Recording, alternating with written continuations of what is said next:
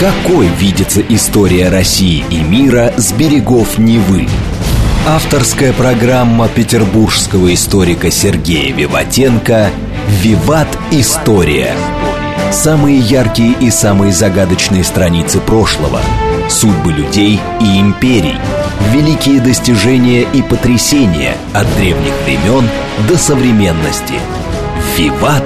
История». Программа предназначена для лиц старше 16 лет.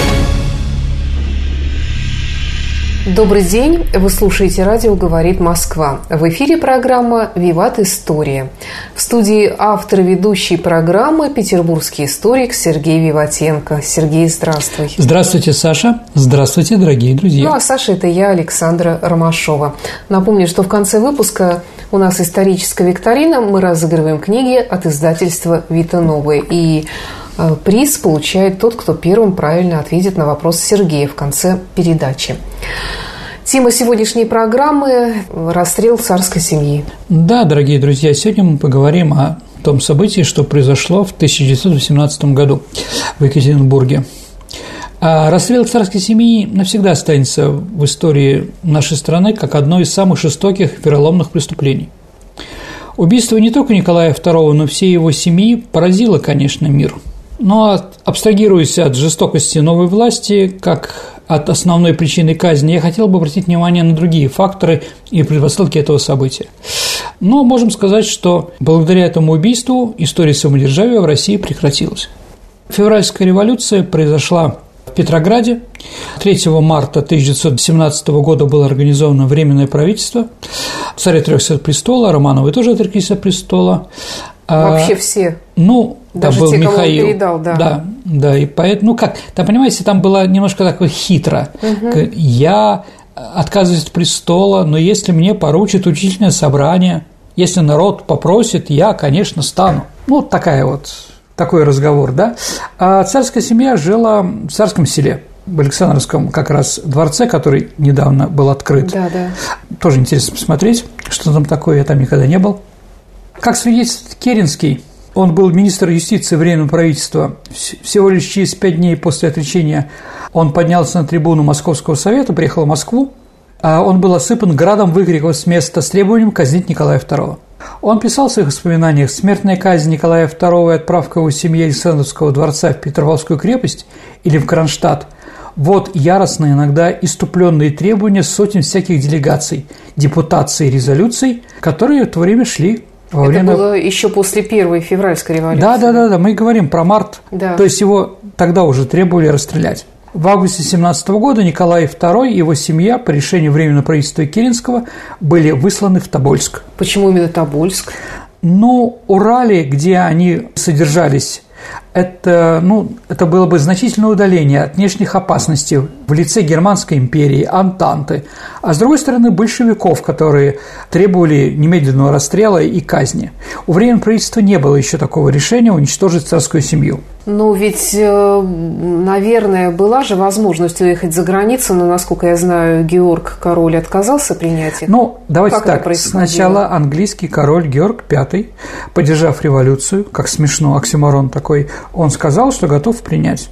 Но потом он струсил. Струсил, побоялся, что, возможно, и монархии в Англии придет конец. В общем, он смолодушничал. Все, все королевские дома, которые тогда были в Европе, все отказались принять Николая II, как и другие государства, кроме одного испанского короля Альфонса XIII. Только он хотел помогать, все остальные нет. В общем, всюду из- измена и предательство, предательство и измена, как он писал в своих дневниках Николай II, а это было и среди родственников и так далее и тому подобное. После прихода большевиков к власти в начале 18 года в советском правительстве снова поднялся вопрос о провести открытый судебный процесс над Николаем II. Идея суда над Николаем II была поддержана Троцким, однако Ленин высказал сомнения в своевременности проведения такого процесса. По свидетельству наркома юстиции Штейнберга, вопрос был отложен на неопределенное время, ну, которое так и не наступило. 26 апреля 18 года Романовы под охраной пулеметного взвода покинули Тобольск и 27 апреля вечером прибыли в Тюмень. А 30 апреля поезд из Тюмени прибыл в Екатеринбург, где семья была передана руководителю Уралсовета Белобородову. Вместе с Николаем II, его женой Александрой Федоровной, четырьмя дочками и сыном в Екатеринбург прибыли князь Долгоруков, Боткин, врач, Демидова служанка, а Сиднев, поваренок, семью Романовых разместили в доме особого назначения. Это что за дом? Это реквизированный дом инженера-строителя Ипатьева, который его купил в 1908 году. А он находился на улице Карла Либнахта и Клары Цеткин. Такие названия прекрасные. А это бывший Вознесенский проспект и Вознесенский переулок в Екатеринбурге. В 1977 году по личному приказу Бориса Николаевича Ельцина он был уничтожен. В 2003 году на месте, где ранее располагался дом, был построен так называемый «Спас на крови», ну или «Храм на крови», как его называют. На чердаке соседних зданий были установлены пулеметы. Сам дом окружили двойным забором по высоте превосходившей окно второго этажа с единственной калиткой, перед которым постоянно дежурил часовой – Внутри поместили два поста охраны, снаружи восемь, и таким образом полностью подготовились к приему бывшего русского царя. Это какой год? 18 э, год. Начало 18 да, начало 18 -го года. То есть до этого они содержались в Тобольске с лета да. 17 -го года, получается? Ну, с весны, с мая. С весны. Э, с весны, да. Ну вот, а потом их ну, уже начались какие-то разговоры, какое-то направление уже началось в политике, поэтому их отправили в Екатеринбург. Но это больше город, там было больше влияния большевиков. Но что произошло, мы поговорим сейчас. Как сам писал Николай II в дневнике, дом хороший, чистый. Нам было отведено четыре комнаты – спальня угловая, уборная, рядом столовая с окнами в садик и с видом на низменную часть города, и, наконец, просторная зала с аркой без дверей. Как вообще они жили? Могли ли они выходить из дома? Ну, давайте так. С кем они общались?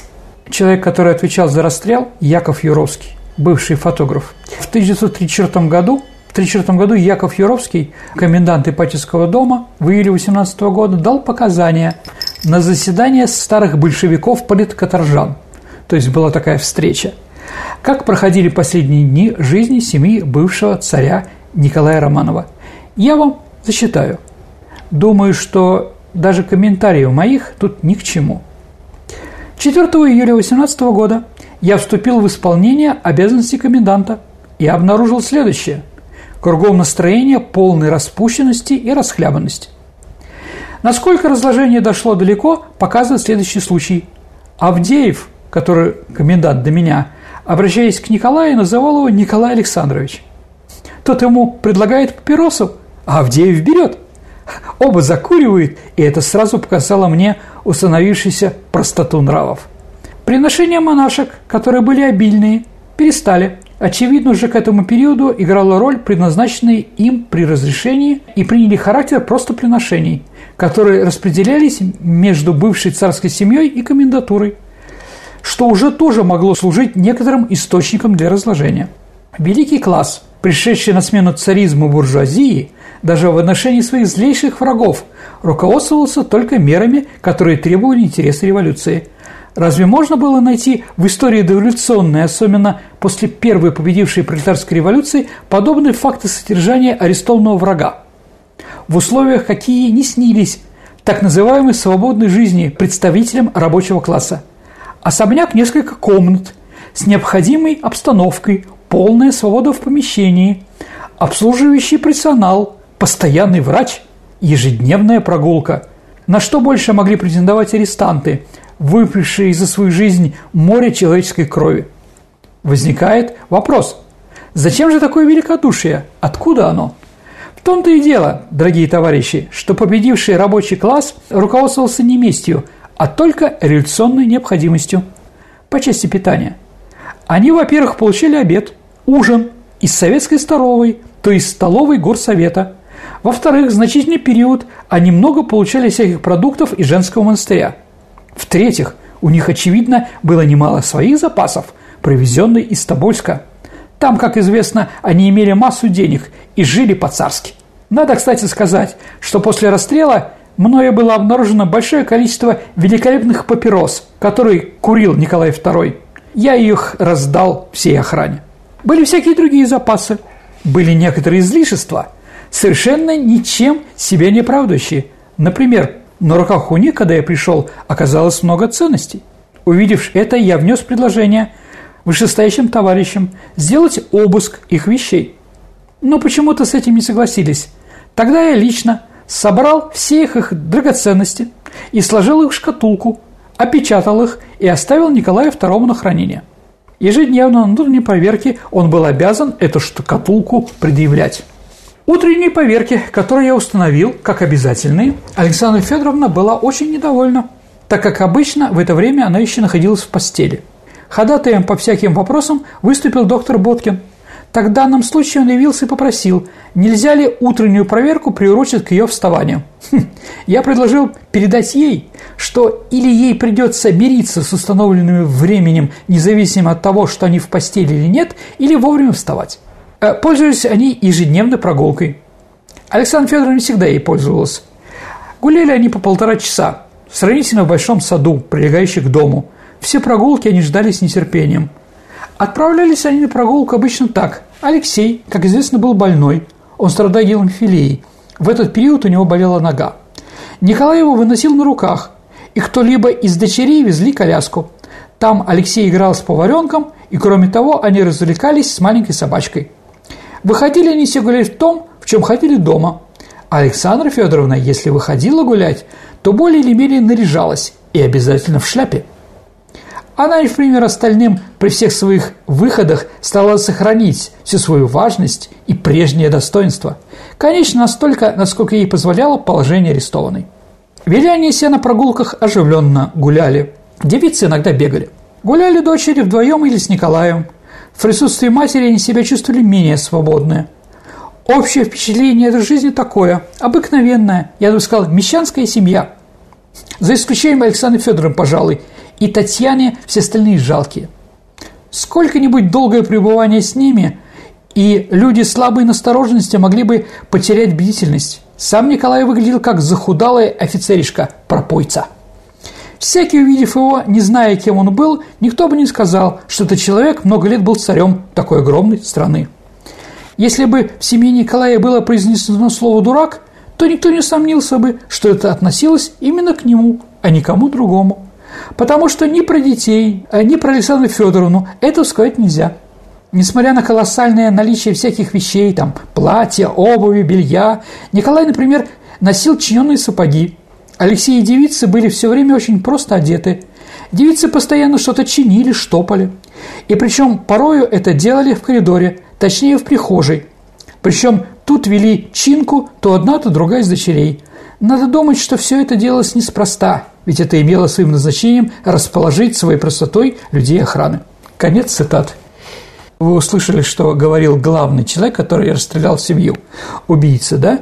А вот что говорил бывший начальник царской охраны Кобылинский, ну, чтобы понять, да, а ставились на стол миска, ложек, ножей, вилок не хватало. Участвовали в обеде красноармейцы, придут как-нибудь и лезут в миску. «Ну, с вас довольно», – говорили они княжнам. Княжны спали на полу, так как кровати у них не было. Устанавливалась перекличка. Когда княжны шли в уборную, красноармейцы, якобы для караула, шли за ними. Свидетель Якимов в это время разводящий караула, рассказывал, что караульные пели песни, которые, конечно, не были приятны для царя. Ну, там революционные, дружба товарищей в ногу, отречаемся от столового мира. А следователь Соколов также пишет, что красноречивее всяких слов говорит сам дом Ипатьева, где жилось здесь узникам. Необычные по цинизму надписи и изображения с неизбежной темой о Распутине. Ну, чтобы Александра Федоровна это видела – Семью хотели сломать, Саш, а закрасили специально окна, ну, чтобы в окна не смотрели и чтобы они не были видны. Запретили открывать окна в жару, намеренно сломали водопровод. А подожди, а почему княжны спали на полу? Ну, потому что не было, не было. То есть изначально не было? Не принесли кровати. Ну, а потом, а зачем им? Пусть поспят, как крестьяне спят. И, там пролетарии какие-то. Кровати подразумевает матрасы, пуховые перина или еще что-то обойдутся. Ну, да, а кто еще, кроме царя, находился там в доме Ипатьева? Ну, повар Иван Харитонов. Ну, когда... А ты же говорил, что им приносили какую-то еду из столовой. Еду какую-то приносили. После того, как его расстреляли, у него оставалась жена и шестеро детей. Он с 12 лет был учеником-поваренком. Он стажировался в Париже, а придумал даже собственный рецепт супа-пюре из свежих огурцов. Он э, был привезен ими из царского села, этот повар? Да. Или, да? Когда большинство царской прислуги разбежались, у Харитонова даже не возникло сомнений о том, ехать или не ехать в Екатеринбург. Поехал. А вот его правнук, историк Павел Мальтатули, в книге «Император Николай II» пишет – что повар изо всех сил старался обеспечить комфорт своим именитым хозяевам. Даже когда рассчитываться за еду стало нечем, он сооружал все равно вкуснейшие блюда из самых простых продуктов. Поварята ему служили царские дочери, которых Харитонов учил уже печь хлеб. После расстрела при нем не нашли золотых часов, подаренных царем, с которыми он отказался расставаться, даже отправляясь в ссылку. Ну, видимо, отобрали. А все понимали, что их убьют. Царь Алексей сказал, лишь бы не мучили. Да. А кто же принял решение о расстреле царской семьи? Ну вот, если мы посмотрим воспоминания тех людей, которые расстреливали, а, например, вот Никулин, один из руководителей Уралсовета, да, пишет, что вождям революции Ленину и Свердлову о расстреле царской семьи было известно, так как один из чекистов, Голощекин, ездил в столицу для обсуждения этой темы дважды. То есть даже там не то, что они там созванивались или на телеграфе, а он ездил тоже, чтобы получить, да? Сначала над царем хотели провести всенародный суд, но когда под Екатеринбургом стали формироваться белогвардейские отряды, идею отвергли, но не оставили, надеясь провести суд в узком революционном кругу. Но и это, скорее, стало несуществимым. По существу расстрел Романовых был произведен по решению Уральского исполнительного комитета Уральского областного совета рабочих и солдатских депутатов. То есть это местное решение? Ну, давайте так. Вот решение такого документального из Москвы не поступило. Но как к этому решению относились в Москве и кто отдал приказ, я еще скажу. Но на бумаге такого решения не было, что там Российской Федерации постановил расстрелять царя там, или там я как глава э, России, там, Свердлов, да, требую расстрелять царя, там. Нет, такого не было. А единственное решение было принято Уральским исполком Уральского Болсовета. Ну, еще раз, был приказ из Москвы или нет, мы еще об этом поговорим. Но, думаю, не случайно, что Саша и в Екатеринбурге во время расстрела, и в Алапаевске, где расстреливали, помните, Святую Елизавету, да? Угу. А руководителем расстрелов были близкие к Свердлову Якову Михайловичу люди. И с тем, и с другим, которые руководили этими расстрелами, он вместе сидел в одной тюрьме. То есть в одной камере. То есть он их знал. Ну, их назначил. Думаю, что это было не случайно. Вот какое постановление, вот какой документ был. Ввиду того, что чехословацкие банды угрожают столице Красного Урала, Екатеринбургу, ввиду того, что коронованный палач может избежать суда народа, только что обнаружен заговор белогвардейцев, имеющий целью похищение всей семьи Романовых. Президиум областного комитета в исполнении воли народа постановил расстрелять бывшего царя Николая Романова, виновного перед народом в бесчисленных кровавых преступлений.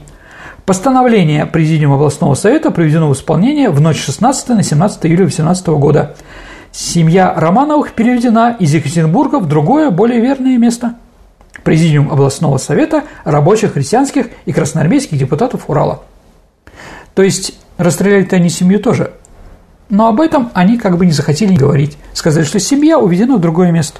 А расстрелян только Николай II. А, ну, ты говоришь, что вокруг Екатеринбурга уже там стали образовываться белогвардейские отряды, скапливаться. А вообще, почему именно в этот момент было принято такое решение? Почему расстреляли Николая II, Саша, да?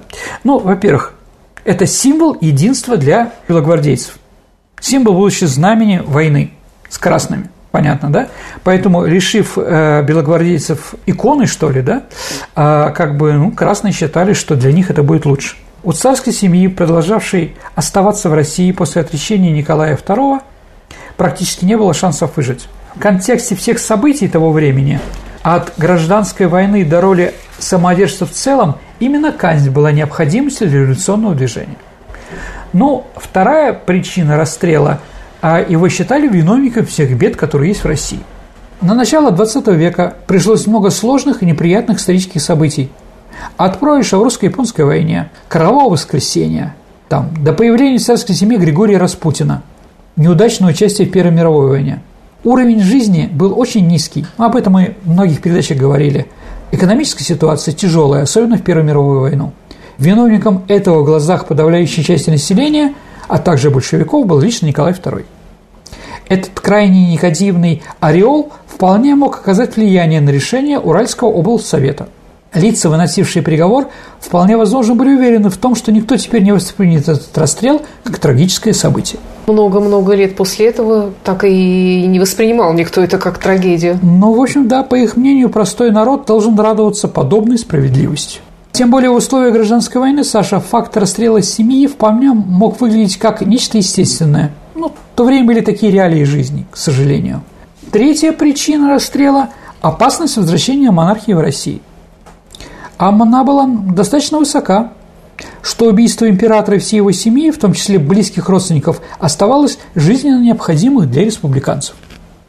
Сам Николай II, как члены его семьи, оказались жертвами наследственного принципа – в связи с этим большевикам было важно уничтожить саму монархию посредством физического уничтожения молодых и сильных представителей династий. Ну, где их расстреливали, где их только не расстреливали. И на Урале, да, и в Екатеринбурге, и в Алапаевске, и в Петербурге. То есть, в принципе, всю семью Романовых? Да, да, да. Стоит отметить еще один факт, Саша. Дело в том, что репрессии императорской семьи не только помогли справиться с народным желанием о том, чтобы вернуть настоящую власть монархов – Другой стороной медали стало то, что такое решение самым решительным образом сближало глав партии большевиков. Теперь они стали не просто руководителями партиями, а группой заговорщиков-убийц. Знаете, там крови друг друга повязали. Ну и четвертое, наверное, можно сказать, месть. Месть, я не знаю, какой роли это играли, но то, что Владимир Ильич Ленин ненавидел Романовых за смерть своего брата повешенного, это факт достаточно известный. Я думаю, остальные тоже могли там евреи вспомнить про погромы. Николай II не занимался погромами, да, но все равно ассоциируется именно с ним. Кто-то еще с чем-то, там, с Ходынкой, например, и многим другим. В первую очередь, Саша, вот мы сейчас рассматриваем с тобой вот все эти жуткие события, нужно отметить, кто и зачем это сделать. Историки предполагают, что не только Ленин был инициатором казни семьи, но еще и Яков Михайлович Свердлов – это, наверное, самый главный человек, который был как раз сторонником его убийства. Ну, сподвижники которого как раз и занимались этим делом непосредственно. Да, и надо еще сказать вот о чем, что у нас будет об этом передача про Якова Михайловича Свердлова, что Свердлов в 18 году задвинул Ленина от власти. У нас об этом мало любят говорить. Но Ленин был руководителем партии большевиков и премьер-министром, а Свердлов по должности был председателем в ЦИК, главой советской власти. Да. Поэтому он сделал все возможное, чтобы Ленин был оттеснен. Потом еще же было, ну, скажем так, тяжелое ранение Ленина, и после этого он не вернул ему ничего из бразды правления, э, из тех рычагов, которые были у Ленина до этого. Вот. Но об этом мы еще с вами поговорим. Чем подтверждает, что Свердлов был главным человеком, который э, совершил этот акт? Это подтверждается тем, что нет официальных документов, подписанные лично им, как ни странно. Частично этот факт в 29 году подтвердил Лев Троцкий, уже после высылки за пределы страны. Он рассказал о том, что проблема царской семьи решалась ими, руководителями большевиков. В списке были такие высшие члены партии, как Ленин, Троцкий, также Сталин и другие. Но я думаю, Сталин вписан в этот список, потому что 29 год. Троцкий пытался с ним бороться. Сам Ленин был уверен, что оставлять не только императора, но и всю его семью живых будет равносильно знамени монархизма в новой общественной жизни. Эти его слова впоследствии подтвердила вдова Надежда Константиновна Крупская. Она вспоминала об этом в своих мемуарах. Окончательный приказ о уничтожении всей семьи был подписан 14 июля 18 года. Он стал общим решением, необходимым для сохранения власти новых политических сил. Ну, Саша, Таким образом, наверное, именно угроза, исходившая уже не лично от Николая II, а от самого статуса его и его семьи, стала первой причиной будущей казни. Сам Николай II, конечно, не думает, что он претендовал на власть. Он был же морально э, сломлен, конечно, не был пропойцем или там алкоголиком каким-то, но он действительно уже устал от всего этого. Предлагаю прерваться на несколько минут, послушать новости и рекламу на радио «Говорит Москва». Прекрасно, давайте послушаем новости. Какой видится история России и мира с берегов Невы? Авторская программа петербургского историка Сергея Виватенко «Виват. История». История. Продолжается программа «Виват История». У микрофона по-прежнему автор и ведущий программы петербургский историк Сергей Виватенко. Вернемся к нему. Были и активные, были активные Романовы, которые могли перехватить флаг монархизма ну, кто, например? из рук. Ну, давайте так. Э, наверное, это Кирилловичи. То есть, если бы кто после Алексея... Александра скажем, Федоровна захватила бы.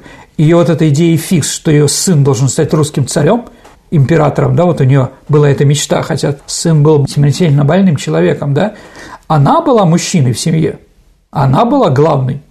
А Николай, к сожалению, был подкаблучником, он слушал свою жену. Вполне возможно, что не Николай, а она. Она же не отреклась от престола. А остальные, ты говоришь, Кирилловичи? Давайте так, у Александра II, кроме сына Александра III, был еще сын Владимир. И вот внук Александра II Кирилл, он как бы был очень активный. Мама Кирилла мечтала, чтобы его сын стал русским императором. Поэтому она очень много сделала, чтобы Николай II воспринимался в обществе до революции как человек неудавшийся, плохой царь. То есть она критиковала. Притом после смерти Николая II должен быть русским царем царевич Алексей. А он как бы был, в общем, если бы его не было, если Михаил был противником, потому что у него был марганатический брак, это младший брат, э, то следующий был, конечно, Кирилл. Ему удалось, его не расстреляли, он ехал за границу. Там он себя короновал. Помните фильм «Корона Российской империи»? Конечно. Корона должна быть тут. Это вот именно сын Владимир Кириллович, да, потом стал наследником русского престола, и сейчас вот его внук, да, является тоже, который в Испании живет, Георгий. Ну, нашли бы, нашли того Романова, который бы возглавил по каких-то условиях. Почему нет? Это было понятно.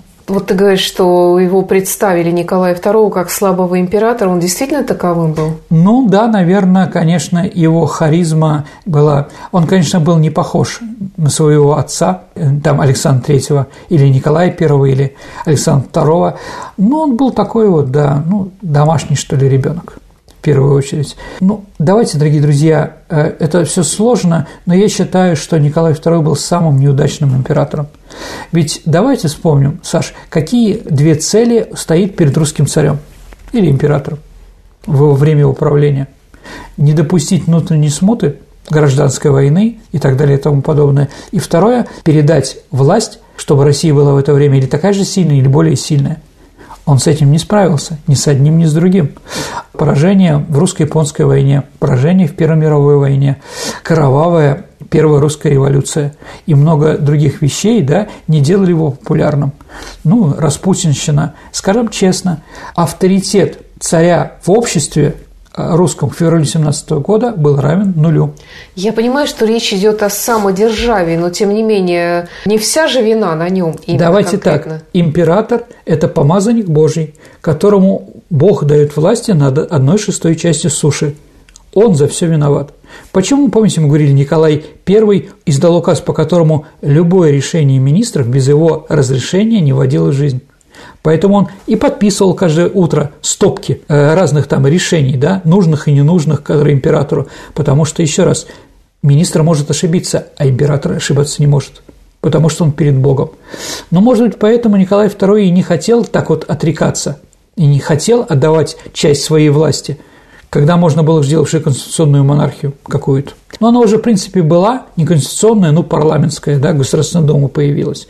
Но царь и, конечно, его жена были устроены против этого, так или иначе. Ну вот ты говоришь о том, что Николай II был плохим императором, но я считаю, например, что он был плохим отцом, потому что человек, который не сумел предотвратить гибель своих детей, спасти семью, я считаю, что это вина на нем. Я согласен. Он очень любил свою семью, любил свою жену и своих детей, но этого мало, чтобы быть русским императором. Я согласен, именно политика Николая II привела к катастрофе Романовых. Всех родственников под корень. Непосредственно спасти, когда уже все это начиналось, вывести за границу, хоть каким-то образом увезти их куда-то. Но, с другой стороны, дочки были очень патриотичные, они не хотели никуда уезжать. Здесь тоже такое, ну, старшие в основном. Да, да. да. Тут могли там, я не знаю, там, ну, можно было их как-то в Финляндию уехать, там, из Финляндии куда-то, но не отказывались. Отец царь, русский не царь, не ситуацию. мог отправить силой вообще их. Хороший вопрос. Хороший вопрос. Да, конечно, я думаю, что доли своей вины в смерти своих детей он несет. Ну, давайте еще раз напомним, кто же был расстрелян. Да? Ну, Николай, Александра Федоровна, 13-летний сын Алексей, 17-летняя Анастасия, 19-летняя Мария, Татьяна 21 год и Ольге 22 года. А вот кроме их были убиты Боткин, врач, повар Харитонов, комнатная девушка Демидова, мы об этом еще поговорим, и камердинер, да, Александр Григорьевич Труп, но он иногда Трупс, он латыш был. Это просто потому, что они находились все вместе они, и да, попали под горячую руку? Ну, скажем так, они отказывались уходить от императора угу. в любой случай. Ну, а сам э, вот этот момент расстрела, как все это происходило? Ну, 16 июля 18 года с утра Юровского вызвали в сполком. Он вернулся через три часа и сказал, что убийство произойдет сегодня в ночь. Долго решали, как это сделать. А существовало несколько идей. Например, собрать стрелков по количеству обитателей дома Ипатьева и ночью подойти к спящим и застрелить. Вторым вариантом было свести всех под предлогом проверки в одну комнату и закидать бомбами. Остановились на том, что лучше всего это сделать под предлогом безопасности. Якобы на дом могли напасть, спустить всех в подвал и там расстрелять. Около 23 часов разбудили Боткина. «Будьте любезны сообщить семье, чтобы они все спустились». Для убийства царя вскоре прибыла подмога. Медведев, Ермаков, Юровский, Павел Медведев и Кабанов. Всего 8 человек. Два числа ушло на сборы, пока семья собиралась. Когда семейство сошло в подвал, пришлось нести стулья для императрицы и нездорового наследника, так как они не могли стоять. Пишет Яровский. Села, значит, Александра Федоровна. Наследника посадили, и была произнесена такая фраза. Что значит «ваши друзья наступают на Екатеринбург, и поэтому вы приговорены к смерти»? это ну, на них даже не дошло. Понимаете, в чем дело? Потому что Николай только произнес фразу «А», и в это время залп один, второй, третий. После этого возникла необходимость кое-кого дострелить. Кое-кто, ну, например, это была невинная девушка княжны Анастасии, комнатная девушка Анна Степановна Демидова. А для нее, а, ее все звали «дорогая Нюта», царская семья стала единственной. Когда им сказали спуститься в подвал, она посчитала, что переезжаем, потому что она решила взять подушку для наследника престола, чтобы хоть подушка была нормальная в переезде. В общем, некоторые пули попали в подушку, а она осталась жива, ее, ее добили. А, пишет, что княжна Анастасия и больной подросток, по Никулина, да, Алексей, да, еще долго ворочались, но их тоже добивали. Когда выстрелы смолкли, оказалось, что Нюта осталась жива.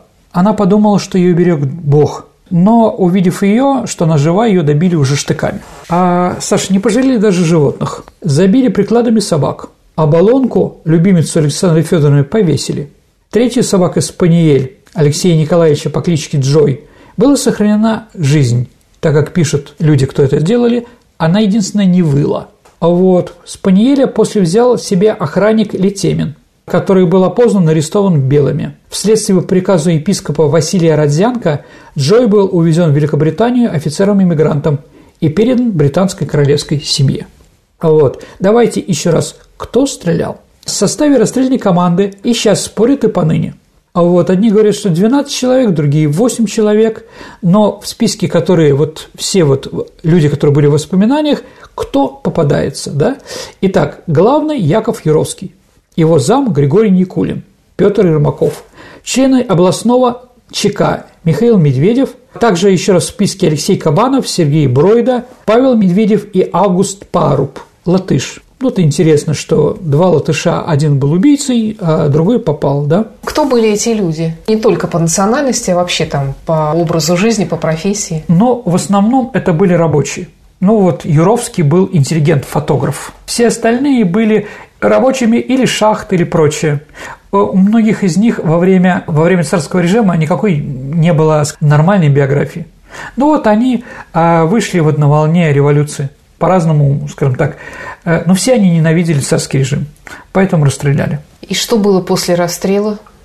Ну, давайте я вам прочитаю еще немножко, э, немножко Юровского. Я велел загружать трупы. Со всех были сняты платья, чтобы сжечь. Но для чего это было сделано? Ну, чтобы убрать лишние наводящие доказательства, если трупы будут обнаружены. Велел разложить костры. Когда их стали раздевать, то обнаружилось, что на дочерях Иоанны Федоровны на последнее, правда, точно не помню, что было. Так вот, они, у них были в корсеты зашиты вещи. На дочерях были лифы, они были хорошо сделаны из сплошных бриллиантов и других ценных камней представляющие из себя не только вместилище для ценностей, но вместе с тем еще защитные панцири. Вот почему ни пули, ни штыки, значит, потом штыком кололи, да, не давали результатов при стрельбе и ударом штыка по ним. В этих их предсмертных муках, кстати сказать, кроме их самих, никто не виновен. Ценности этих оказалось около полпуда пуд, 16 килограмм. Жадность была их так велика, что на Александре Федоровне, между прочим, был просто огромный кусок круглой золотой проволоки – загнутый в виде браслета весом около фунта. 19 июля вечером я ехал в Москву с докладом. Ценности я передал члену Ренвоенсовета Третьей армии Трифонову. Когда я работал в госхране республики в 23 году, я приводил в порядок ценности и помню, что одно из жемчужных ниток Александра Федоровны было оценено в 600 тысяч золотых рублей. В Перми, где я проходил разборку бывших царских вещей, была снова обнаружена масса ценностей, которые были прятаны в вещах, до черного белья включительно, а добра всякого было не на один вагон. После изъятия ценностей и сжигания одежды на кострах трупы побросали в шахту. Однако, как вспоминает Юровский, снова новая Марокко. Вода, которая была в шахтах, чуть покрыла тело. То есть они всплыли, что с ними было делать? Похоронная команда безуспешно пыталась обрушить шахту гранатами – бомбами, как пишет Юровский, но безрезультатно. Тогда Юровский отправился к комиссару снабжения Урала Войкову. Ну вот, Войков – это улица, станция метро Войковская в Москве, да? А вот, чтобы получить бензин или керосин. Также Войков ему дал серную кислоту, чтобы обезобразить лица. Ну и лопаты получили. Получив это, погрузили на подводы и отправили к месту нахождения трупов. Все так дьявольски устали, что за не хотели копать новые могилы. Но, как всегда в таких случаях бывает, двое-трое взялись за дело, потом приступили другие. Тут же развели костер, и пока готовилась могила, мы сожгли два трупа – Алексея и по ошибке вместо Александры Федоровны сожгли, очевидно, Демидову. На месте сжигания вырыли яму, сложили кости, заровняли, снова зажгли большой костер и золой скрыли всякие следы. Прежде чем сложить в яму остальные трупы, мы облили их серной кислотой. Яму завалили, шпалами закрыли – Грузовик пустой проехал, настолько утрамбовали шпалы, ну и на этом поставили точку. Конец цитаты. Сразу после занятий Екатеринбурга белые приступили к расследованию убийства царской семьи. А сначала дело даже не задалось. Первый следователем был Наметкин, и он был убран курирующим расследованием генералом Детерихсом.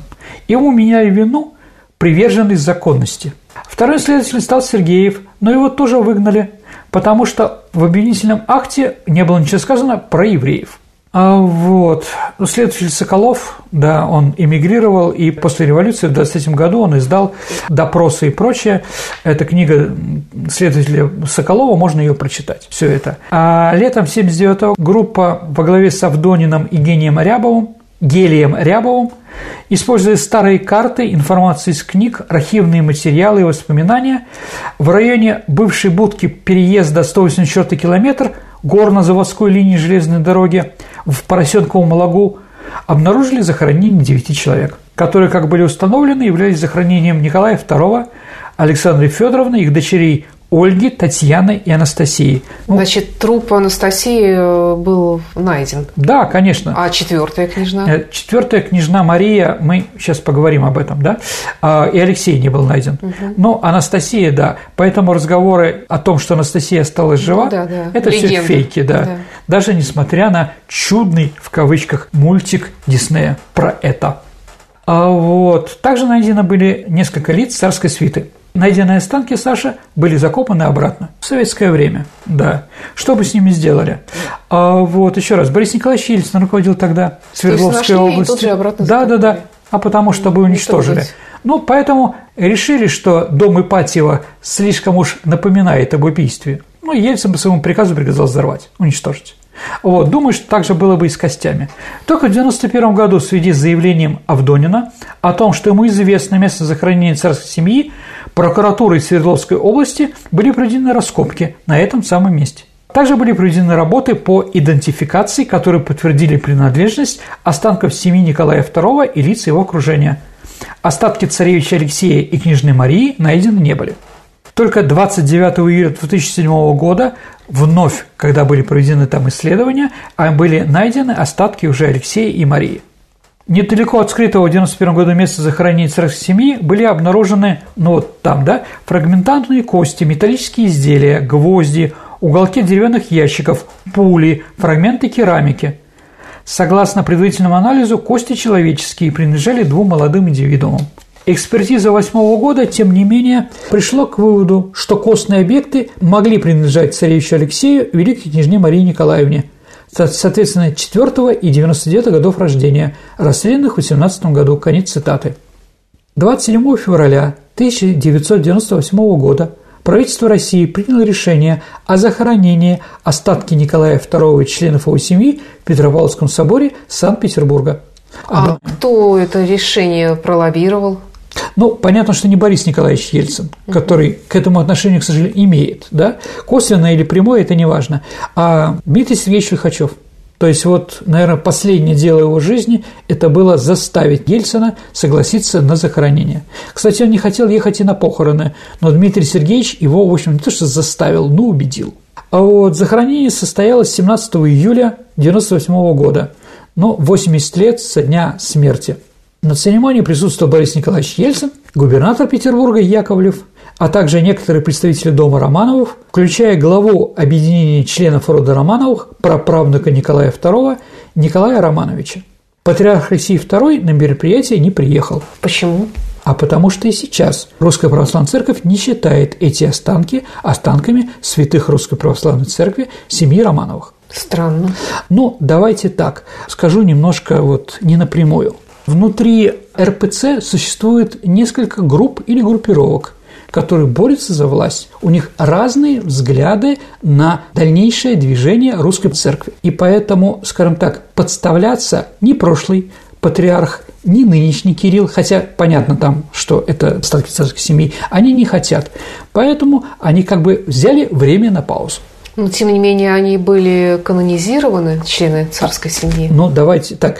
Они были канонизированы еще в начале 80-х годов, правда, западной русской православной церкви, московским патриархатом, да, но после объединения двух церквей Одно из условий объединения двух церквей, которое произошло в начале 21 века при Владимире Владимировиче Путине, были согласия Московского патриархата на принятие всех святых, которые были объявлены Западной Русской Церкви. А кто еще помимо царской семьи там был?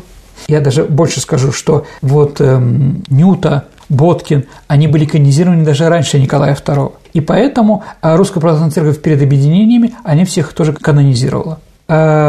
На Архиерейском соборе, Архиерейский собор был в августе 2000 года, патриарх сказал, захороненные 17 июля 1998 года в Петербурге екатеринбургские остатки на сегодняшний день не могут быть признаны нами, принадлежащей царской семьи. Но вот было захоронение. Царевич Алексей Великая княжна Мария, ее остатки не захоронены в Петропавловской крепости. Они еще хранятся в Новоспасском Ставропригальном мужском монастыре города Москвы это вот э, Романовский монастырь, да, на Таганке, рядом, да, сенатор Людмила Нарусова, ну, мать известно кого, да, она как сенатор написала письмо в Следственный комитет. И вот заместитель председателя Следственного комитета Игорь Краснов написал, что остатки Алексея и Марии находятся именно там. Документ датирован 14 сентября 2018 года. Ну, мое мнение, конечно, это остатки семьи Николая II. Даже потом, когда были проведены еще генетические разные все остальные, когда брали остатки брата Николая II Георгия, да, и есть еще кровь Николая II на рубашке, в которой он был одет, когда в Японии его местный городовой ударил по голове меч стабли, да, по касательной был ранен, да, вроде еще брали даже от великой княгини а Александры Федоровны сохранились же ее платья и брали ее пот, который там сохранился, там остатки его, да, все они доказывают, что это родственники, остатки тех, кто был найден, является сыном Александра Третьего, которого убрали тоже какие-то там материалы, скажем так, угу. определенные. Конечно, их надо признать, конечно, надо дохоронить и Марию, и Алексея к своей семье. Вот это будет правильно. Я думаю, что когда-нибудь это будет. Ну, заканчивая про русскую православную церковь, я все-таки скажу, что все, кто были расстреляны в Ипатьевском доме, были канонизированы. Даже католик Алоис Труп, вот этот вот латыш, да? А вот. И правильно, что их остатки находятся в Петроводском соборе в бок о бок с хозяевами, за которых они отдали в жизни. Ну, наверное, заканчивая нашу с тобой передачу, я скажу, что многие и в России, и за рубежом рассматривают расстрел как расстрел России. Я думаю, что с этим тоже можно согласиться. Сергей, а какова судьба тех, кто непосредственно занимался расстрелом? Очень хорошая судьба. Они все умерли в своих постелях. Никто не был репрессирован. Они все умерли где-то в 60-е, а, в начале 70-х годов. То есть они прожили достаточно большую жизнь, приходили все время к пионерам, рассказывали пионерам, как они расстреливали. Они были почетные пенсионеры всесоюзного значения, да, получали большие пенсии и так далее и тому подобное. Из того, что они говорили, наговорили на магнитофонные ленты, там, какие-то книги писали, никто из них, эм, скажем так... Не страдал раскаянием. Да, раскаяния не было точно. Ну, такая вот история. Монархисты мы, не монархисты – как бы не относиться к деяниям Николая II, но все равно согласимся, что это расстрел был без суда и следствия, жестокий, который привел к очень многим потерям в нашей стране, в том числе активизации гражданской войны. И чем быстрее, ну, скажем так, я считаю, что мы уже покаялись в чем-то, но надо закончить это до конца. То есть захоронить Алексея и Марию? Да, я думаю, надо захоронить и Ленина, Саш, тоже, чтобы закрыть эту Поставить страницу. точку. Да, да, да в этом отношении. Вот такая история. Сергей, что почитать по этой теме э, научного и художественного? Ну, наверное, почитайте Соколова, почитайте воспоминания, да? Давайте так скажу, что не читать? Не читайте Пикуля. Он написал два произведения, да, которые в разное время назывались по-разному. Вот это читать не надо. Но, скажем так, Пикуль достаточно хороший писатель, но, наверное, две книжки его читать, они антиисторичные. Это «Слово и дело» про Орлова и так далее. И второе произведение «Нечистая сила». А что там антиисторичного? Ну, там, скажем так, написано очень много плохого о Николае II и так далее. Он пытается этим произведением показать, что его не зря уничтожили. Mm-hmm. Поэтому я считаю, что это ни к чему. Хорошо, а фильмы? «Цареубийца». Очень хороший Страшный фильм. фильм. Ну, да, там, наверное, не расстрел царской семьи, а вот как вот как убийца, как вот он смотрит на это все. Да, это неплохой. А фильм еще в начале 91 году тоже был расстрелян царской семьи. Ну, лучше, наверное, все-таки что-то почитать, чем посмотреть. Кроме Соколова. Да, очень много разных книг про это. Ну, Они появились уже в новое время, после реабилитации. После 91 -го года, да, конечно. 91 -го да. года. Ну, Лукашевского можно «Царские слуги» прочитать там, да? По-моему, это неплохая книжка, да. Спасибо, Сергей, за интересный рассказ, хотя и тяжелый, конечно же, рассказ. Но теперь переходим к нашей исторической викторине. Мы разыгрываем книги от издательства «Витанова». Э, в прошлом выпуске, который был посвящен великому переселению народов, да. Э, вопрос был такой. Скандинавские саги рассказывают, что сначала какой-то народ, который вы должны были назвать, он переселился на остров Борнхольм на Балтийском море из Скандинавии, а потом из Борнхольма переселился во Францию, где, в общем-то, остатки его проживают и сейчас. Какой это народ? Но от слова Борнхольм произошло название Бургундия. Угу. А есть ли у нас правильные ответы? Да, есть. Сложный был вопрос, их не так много, как обычно. Валерий Ярцев первым прислал. Поздравляю Валерия Ярцева с хорошей книгой от издательства «Витанова». Но теперь новый вопрос. Угу. А на Урале в конце XIX века был человек по имени Гавриил, который искал в большом количестве золота. Он делал шахты и, скажем так, добывал это золото. Как называется место под Екатеринбургом, где находится самая известная шахта? Ваши ответы отправляйте на наш электронный адрес радио Виват собака mail.ru либо вступайте в сообщество ВКонтакте, сообщество программы Виват История, и там можно отправить э, сообщение нам или в личном сообщении Сергею Виватенко или мне, Александре Ромашовой. Сообщение с вашим вариантом ответов. На сегодня все. Это была программа «Виват История». Спасибо. До встречи в эфире. До свидания, дорогие друзья. Берегите себя. До новых встреч.